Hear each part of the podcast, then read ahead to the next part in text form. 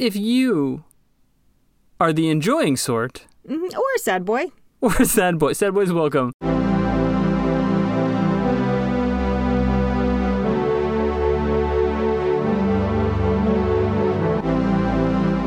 Hey, and welcome to Meet Your Heroes. I'm Elliot, And I'm Audrey. and this is the podcast where we defy the very good conventional wisdom to never meet your heroes, and instead get to know who they really were. All the messy bits every week.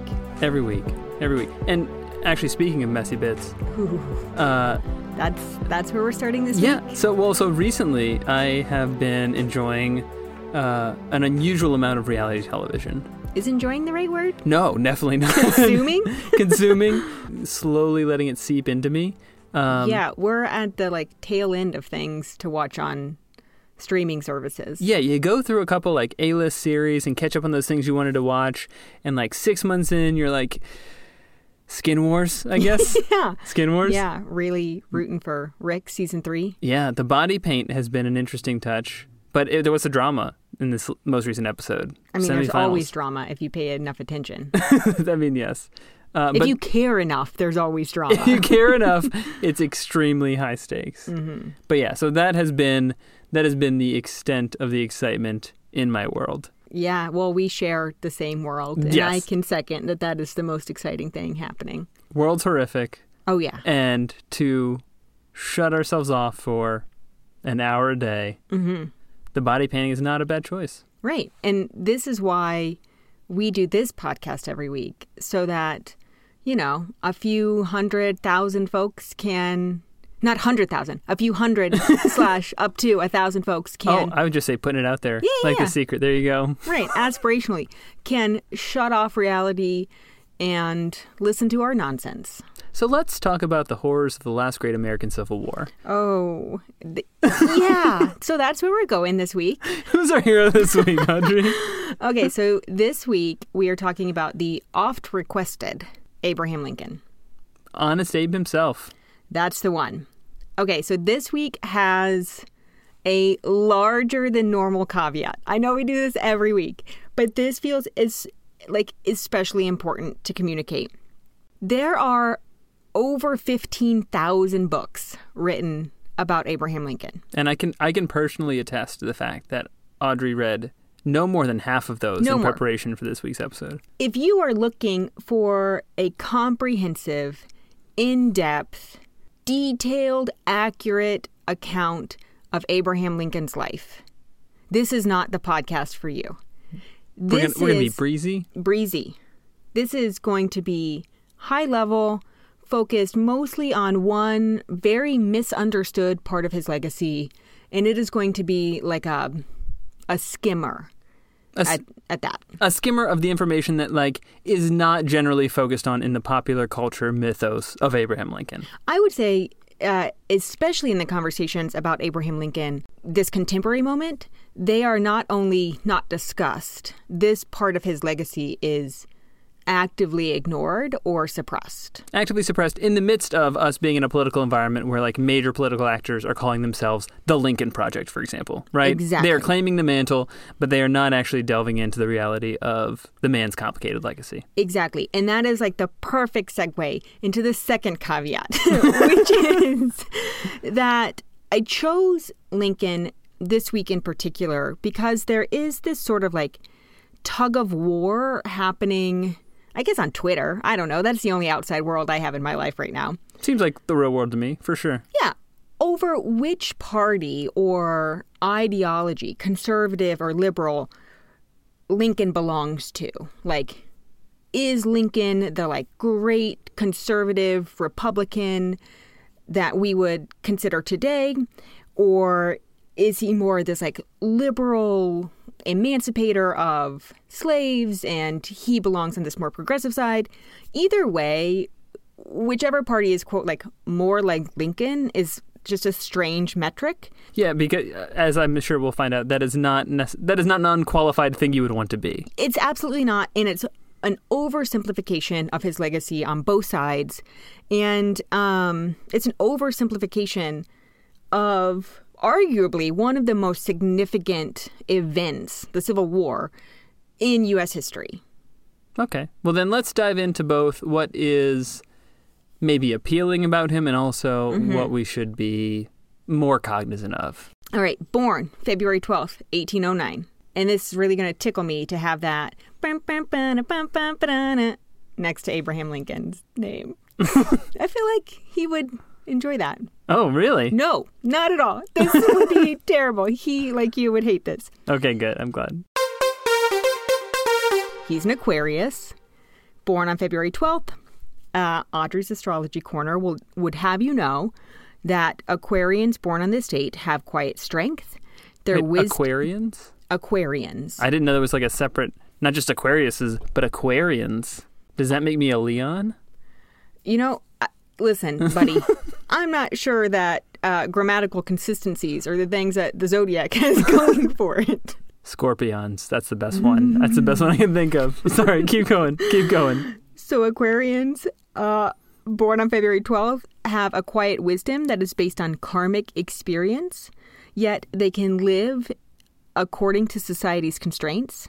They have the spiritual power to heal other psychic wounds, and their Aquarian nature draws people to them, but they are loners at heart.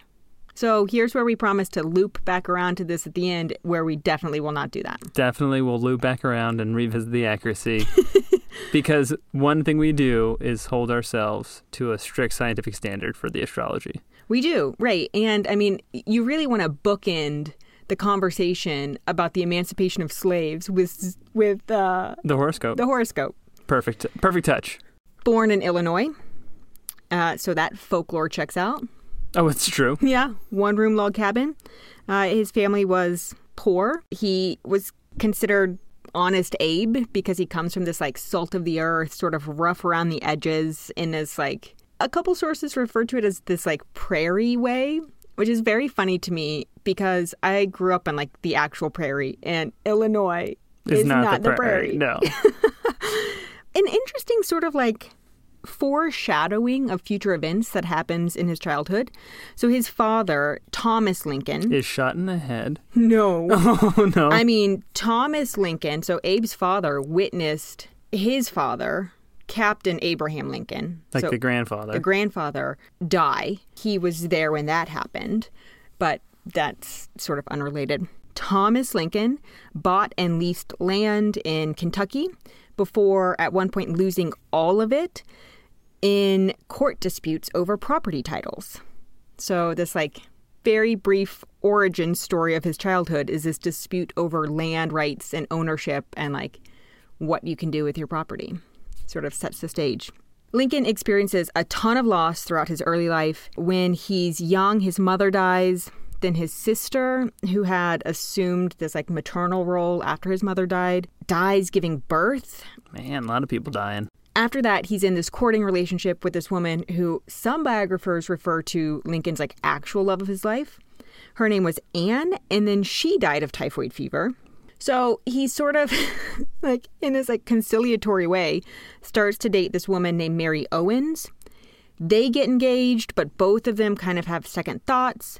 She's not living in the same place he's living, so he writes her a letter and he's like, Listen, if you don't want to get married, I understand. Just write me back and let me know. He's not really selling himself very well at this point. She ghosts him, never writes back. I mean, I am saying kind of see why. By 1839, he's 30, he's unmarried. This is like a whole big thing. It's been a rough go. Sounds like it's been a it's been a life. Mm-hmm. He meets and then a year later marries Mary Todd. Knocks Um, that one down real fast. No, not real fast. This is not without drama. So they have a wedding date set for January 1st of 1841. Okay. A date that Lincoln in his diaries referred to as quote the fatal first. Oh yikes! He bails. He bails. He bails and then like ignores her for 6 or 7 months. Six or seven months. They reconcile and then get married uh, November of 1841. Yikes!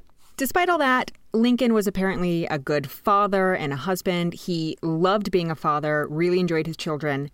Um, there are some salacious but unverified rumors that Lincoln may or may not have had a number of relationships with men throughout the years. Um, although we are generally in the business of wild speculation, Yes. that does not apply to someone's sexuality. I would say that's generally like our main our main wheelhouse is wild I mean, speculation. Yeah, we have well researched core with a little speculative lagniappe. Just Sure. like throw it on there, a little salt, seasoning. There you go. A lot of folks are like, who cares if he did or didn't? He was not legislating anti LGBTQ policies, which weren't like even a thing at the time, really.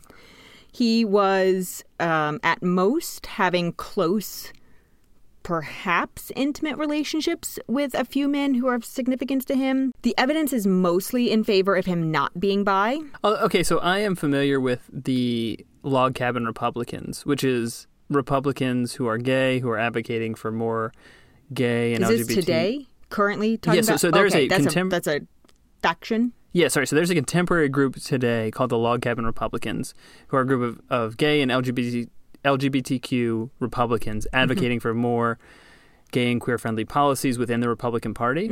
I always assumed that was a uh, allusion to Lincoln. Do you know anything about that? So it might be. I, I actually I didn't even know that was a faction in the gay community. But here's what I'll say about whether or not there's evidence for Lincoln being in relationships with men. There's one historical novelist named Louis Bayard who talked about the fact that Lincoln and this shopkeeper who shared a space with Lincoln, but then they also lived together and they shared a bed for many years. Um, it- but that wasn't unheard of. It was just like chambers were sparse. That was a People didn't have a lot of bed money laying Yes. around. not a lot of bed money. But Louis goes back and looks at a lot of the primary source like letters that the two of them wrote to each other. And he noted, quote, "The best place to find Lincoln's bared heart is in his letters. The letters, specifically that he wrote to Joshua Speed in 1842. Read them yourself and you will find two men who are frankly terrified by the prospect of marriage." In particular, the wedding night, and who are coaching and coaxing each other into normative heterosexual lifestyles. You will also find a tenderness rare in Lincoln's correspondence. And this is a quote from a Lincoln letter. Lincoln says, I do not feel my own sorrows more keenly than I do yours. You know my desire to befriend you is everlasting, that I will never cease. And then that's the end of what Lincoln said, back to Bayard's quote. And he says, And how does he close his letters? With, Yours forever, a salutation he bespo- bestowed on no other mortal, least of all his wife. Do with that what you will. There's not a ton of additional evidence to say it was any there was anything untoward. I mean, even if he was having sex with men, that's not untoward. It's just at the time it would have been scandalous. Seems like he's at le- at the very least as emotionally involved with these other men that he's living with and sharing beds with in his life as he was his wife. I mean, uh, that's like before he's married to Mary, Sure, sure. or around the same time. Um, there's one other like bit of gossip, and it is basically gossip that comes from later years, referring to his bodyguard. Um, but it can really be pinpointed to like one singular source, and that source was a gossip. Um, but like I said, Lincoln and Mary, they actually had a really pretty strong relationship by most accounts. Um, Lincoln is absent a lot. He's traveling for work. Mary is very well educated. She's kind of doing her own shit. They have four children, but only one survives to adulthood. Oh yikes! Yeah. Two die while Lincoln is alive. The kids are like four and 12 when they die. I think one of pneumonia and one of a fever. And one dies shortly after Lincoln dies himself. Lincoln experiences lots and lots and lots of loss. Yeah, especially after everybody in his life dying as he was growing up. Yes. So I I don't know if you remember this book that I read that I really enjoyed called A First Rate Madness. Do you hmm. remember this? Yeah, I remember the book. Yeah. Yeah, and it's about this relationship between mental illness and leadership.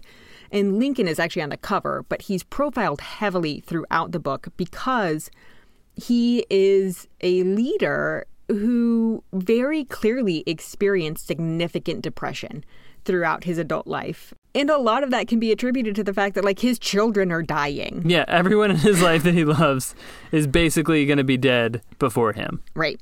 Backtracking a little bit professionally, leading up to his marriage with Mary Todd, you know, Lincoln's in his 20s, late 20s. He's involved in a number of political campaigns. He's not very savvy at it at first. Uh, Mary Todd's family is wealthy and has a ton of political connections, and that's really like what bolsters him into the spotlight. But before that, he like loses a couple races, he wins a couple. Uh, the Illinois House of Representatives. Then he's like Springfield Town Board. He eventually makes it to Congress in the U.S. House of Representatives as a Whig Party representative. Ah, uh, the Whigs, the, The true, Whigs. the true owners of Lincoln's legacy. Yes. So he stays in Congress for one term, and then he's like, later days, no thanks. He goes back to Springfield, does a few more political things. Like five years later, he decides to run for Senate. At this point in his life, it's like politics, politics, politics. He's also working as a lawyer, doing, quote, every kind of business that could come before a prairie lawyer. More politics, politics, politics. He's getting better at it. As he becomes more well known, obviously, so do his policy positions. He favored business interests and also favored high tariffs, banks, infrastructure improvements, and railroads. Railroads being like a major campaign item that he wins the presidency on. Interesting, Interesting, right? because there weren't a bunch of railroads yet. Right. I take it. Yeah. Right. At the same time, he starts to make a name for himself as an outspoken politician against slavery. And he sort of solidifies his position as an anti slavery politician when he speaks out against the Dred Scott ruling, which basically said that enslaved people were not citizens and didn't have the rights of citizens, so therefore they couldn't use the judicial system to become free. Yeah, Dred Scott being the kind of the textbook case of terrible Supreme Court precedent that is is on the books and is binding precedent Mm-hmm. for decades and decades before it's eventually overturned. Yeah. Um, but yeah, the, the legal foundation for treating black people as not citizens and, and, and lacking rights. Right. And these outspoken policies are used against him uh, in all of his political campaigns, but especially during his presidential campaign. The thing is, is that he like wasn't actually radical in his anti-slavery beliefs, um, especially not by any metric of today. He was even for the time moderate. Yeah, the slavery position today is no. Yes, the slavery position back then was like, well, maybe. Yeah, yeah, okay, okay. Right? He's he's the tepid he's the tepid anti-slavery person. I mean, he has a line that in one of his in one of his speeches that is painfully like when Trump said like good people on both sides. Ugh. I know it feels pretty bad, but at the time there were very few people who were explicitly about racial equality. So there were lots of folks who were anti-slavery.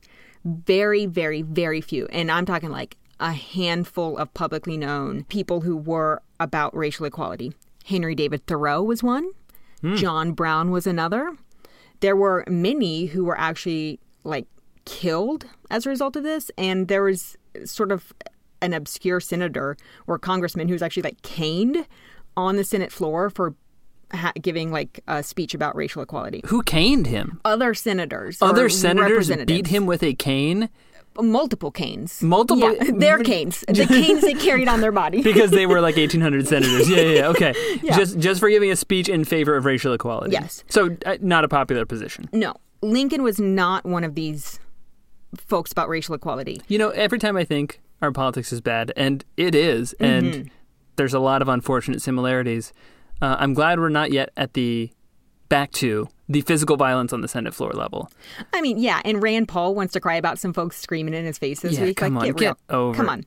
Back to Lincoln, not about racial equality, simply anti slavery. In fact, one of his most famous debates, it's the Lincoln Douglas debate, and I think this was when he was running for Senate.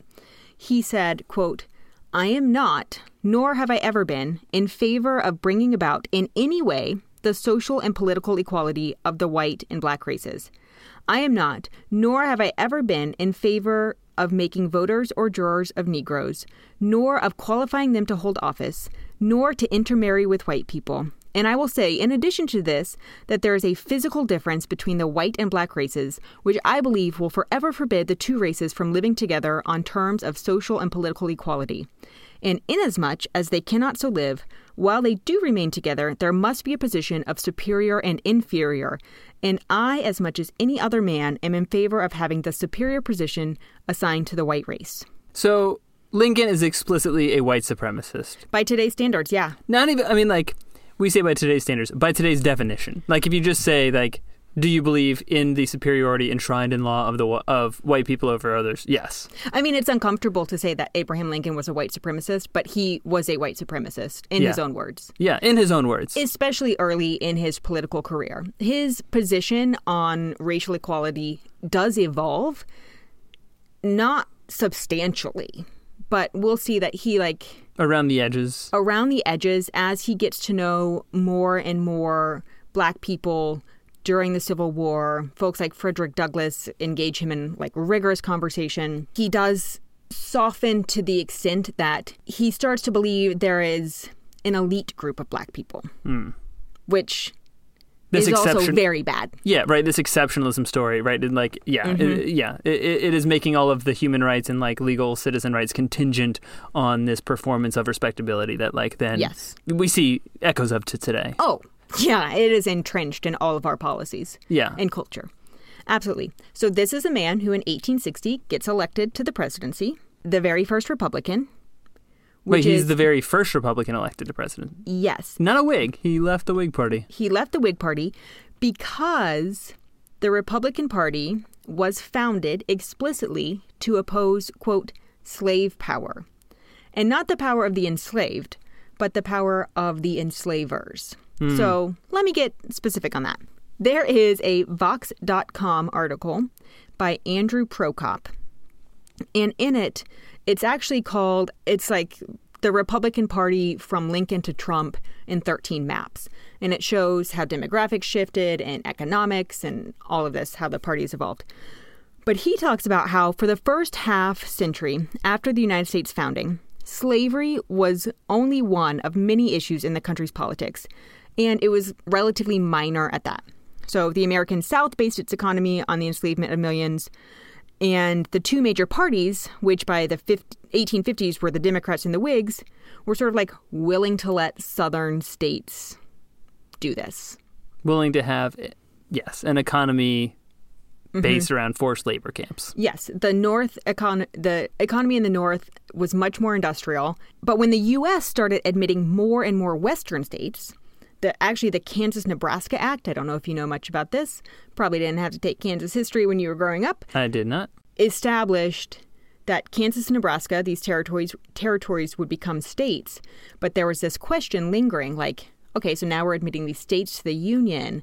Are they free states? Are they slave states? So it's going to tip Who the balance of power. decide? Interesting. right? So there's all of this like political rumbling happening. So this was an enormously consequential decision or question because the more slave states there were, the easier it would be for the slaveholding states to get their way in the Senate and Electoral College. So while not calling for abolishing slavery where it already existed, and certainly not calling for racial equality, this new party would be resolutely opposed to expanding slavery any further. Its supporters and sympathizers won an impressive share of seats in Congress, and it became known as the Republican Party. So it was the keep the slavery like it is party. Mm-hmm. Got it. And the and U.S. is going to go around it, but just keep the slavery like it is, and we'll all be fine. Yes. Still, that is too much for many slave states to handle.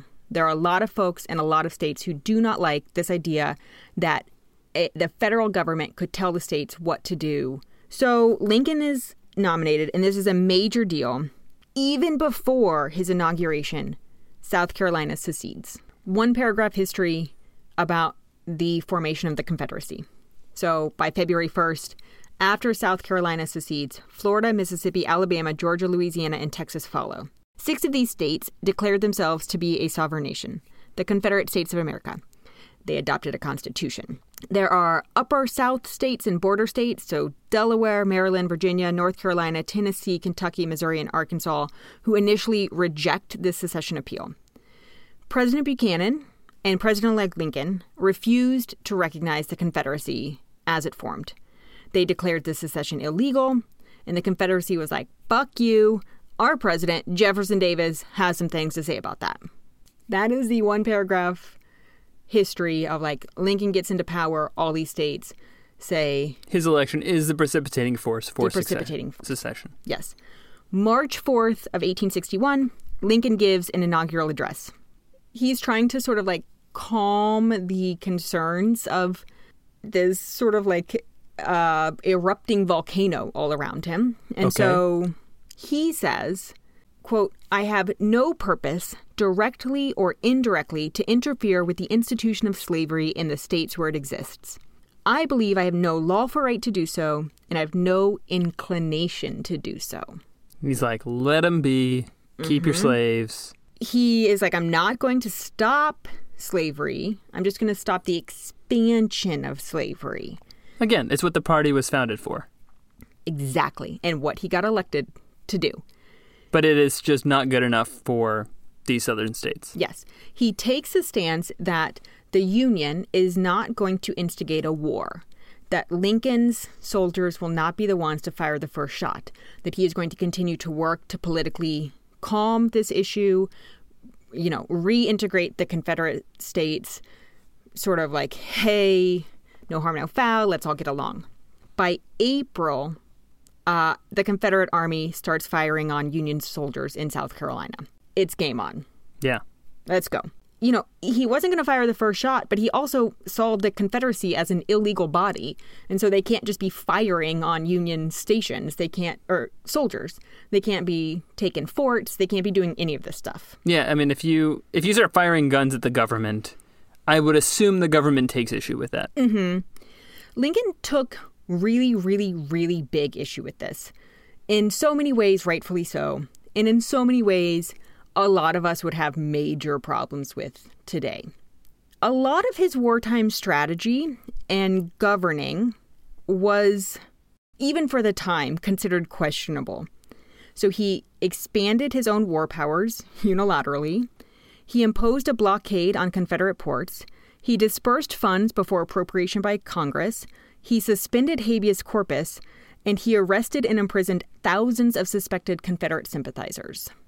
Yeah, basically just like a- as much as the seceding states are just ignoring the Constitution and declaring extra legal authority, he he's basically doing the same thing Yes. in defense of what he's hoping to preserve the Union for. yes. But yeah, all of all of the things that we take for granted, he's basically saying you have no civil rights. If, if you've left this the bounds of this constitutional uh, authority, then none of its protections apply to you either. The war is not an ideal scenario for Americans, obviously, and it was complicated by a number of concerns. A big part of that was, you know, there are elections happening that the year after he's takes office. So in 1862, Republicans, who's this brand new party who had all of this momentum, they take a ton of losses.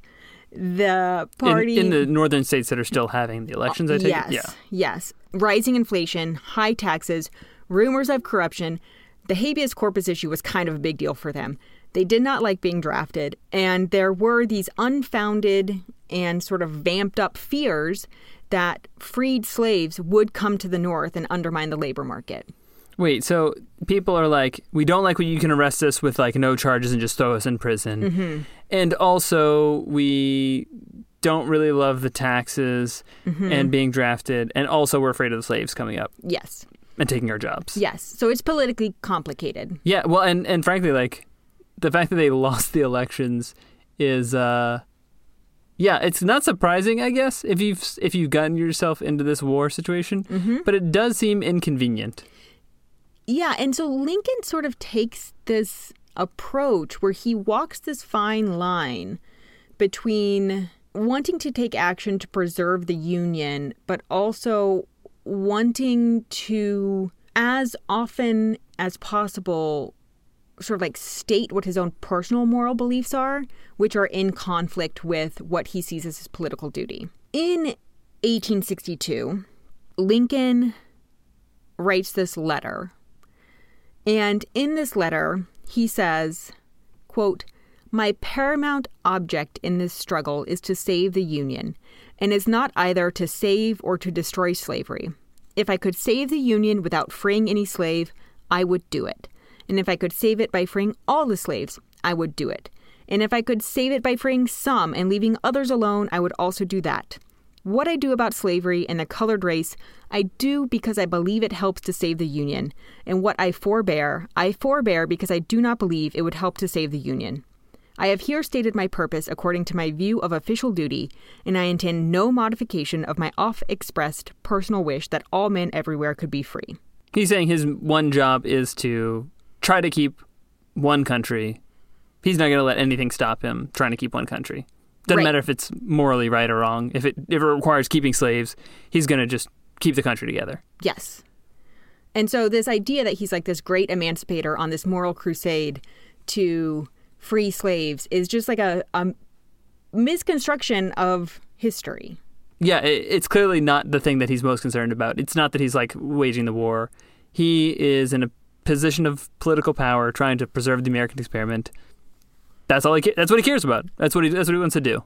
And I imagine in tough elections, uh, this 1862 around the election time is right when the Emancipation Proclamation happens, Indeed. which is like basically at this point gets a lot of play, gets a lot of credit for it. Is not enforced, has no ability to enforce it. Right. Yeah. This is just like a play to like rally support for the cause. That's accurate. The, I mean, the Civil War doesn't end for three more years. Yeah. And so the the practical effect is just trying to send a message to the voters to be like, "Oh, we are we are going to end this battle over slave states and non-slave states by just mm-hmm. like getting rid of the slave states after this." Yeah. Indeed. And, you know, that doesn't really go over well with the Confederacy. And it's I would like, imagine not. Yeah, it's not like the Union is enforcing any sort of laws in the Confederate States. No, they're fighting to just like enforce having the land uh, accessible to them. Yeah. yeah, they're fighting to like just quell this insurrection. So the war continued throughout Lincoln's reelection campaign in 1864, and there was really serious doubt that he could win. He does end up winning. He gives a second inaugural address in March of 1865 in which he blames the Civil War casualties on God's will. Oh, that's a weird that's a weird angle to take right there. It's a weird angle to blame Civil War casualties on God's will As opposed to the slave owners killing people to keep their slaves. Yeah. Right? And also like you can't take you, you can't be absolved of your responsibility in the death of millions of people by blaming God, but also not stand stand firm in this being like a moral cause. Yeah, I mean, like that's the weird part. Like he, he doesn't even claim the moral high ground. Right? He's like separated out this political mission from what he thinks is the moral thing to do, mm-hmm. and so he's not even saying like we are the the right side of this fight. We're not on the moral side of this fight. No, Yeah, uh, that's that's weird. feels weird. Gives that inauguration speech March 1865. April 9th, 1865, the Confederacy surrenders. Civil War effectively over. Wait, between March and April.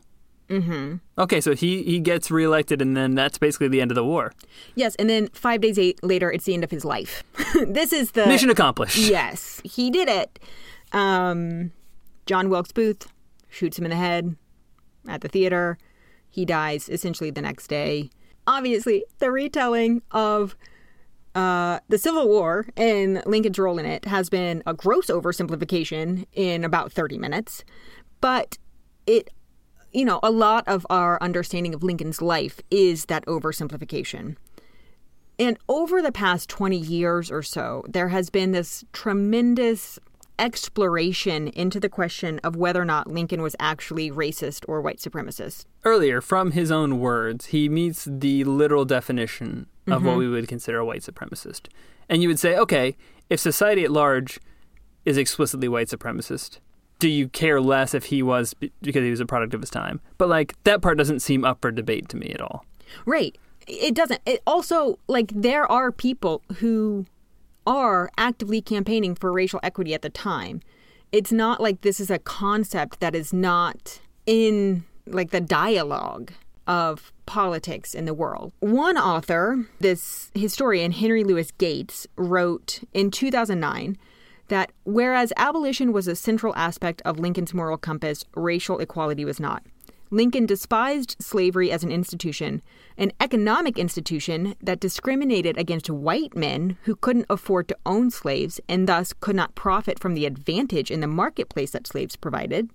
At the same time, however, he was deeply ambivalent about the status of black people vis a vis white people, having fundamental doubts about their innate, innate intelligence and their capacity to fight nobly with guns against white men in the initial years of the Civil War. In that same article, he concludes that Lincoln certainly embraced anti black attitudes and phobias in his early years and throughout his debates with Douglas in the 1858 Senate race.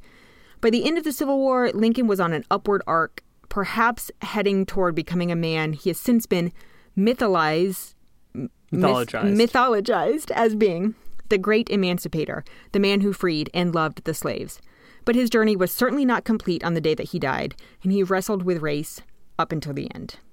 I think, like Lincoln, the Republican Party, Republican Party's relationship with race has evolved in like demonstrably different ways. And so it's very strange when there are very far right conservatives claiming Lincoln as their president. Um, it's very strange when very far left, I don't want to say there's no very far left liberal claiming Lincoln, but there are like liberals who talk about Lincoln as if he were this like actual myth of a man. Back to that Vox article that talked about the evolution of the Republican Party. It said, quote, for a brief period after the Civil War, Republicans truly fought for the rights of black Americans. Republicans drove to pass the country's first civil rights bill in 1866 and to fight for and to fight for voting rights for black men, though not yet women, at a time when such an idea was still controversial even in the North.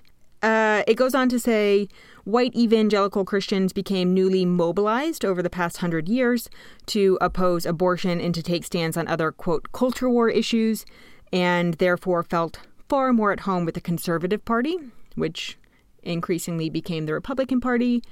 Um, there was also the suspicion of big government, and there's a lack of union organization that permeated a lot of Republican strongholds. Um, also, there's, you know, talented politicians like Ronald Reagan who promised to, quote, defend traditional values. There are also a number of other nuanced influences that have played a part in the construction of the story of Lincoln and his Republican Party that um, are not accounted for in retellings of his life or embodied by the modern day Republican Party. So that is Abraham Lincoln. Messy, white supremacist, not my hero. And also, we probably don't need the penny.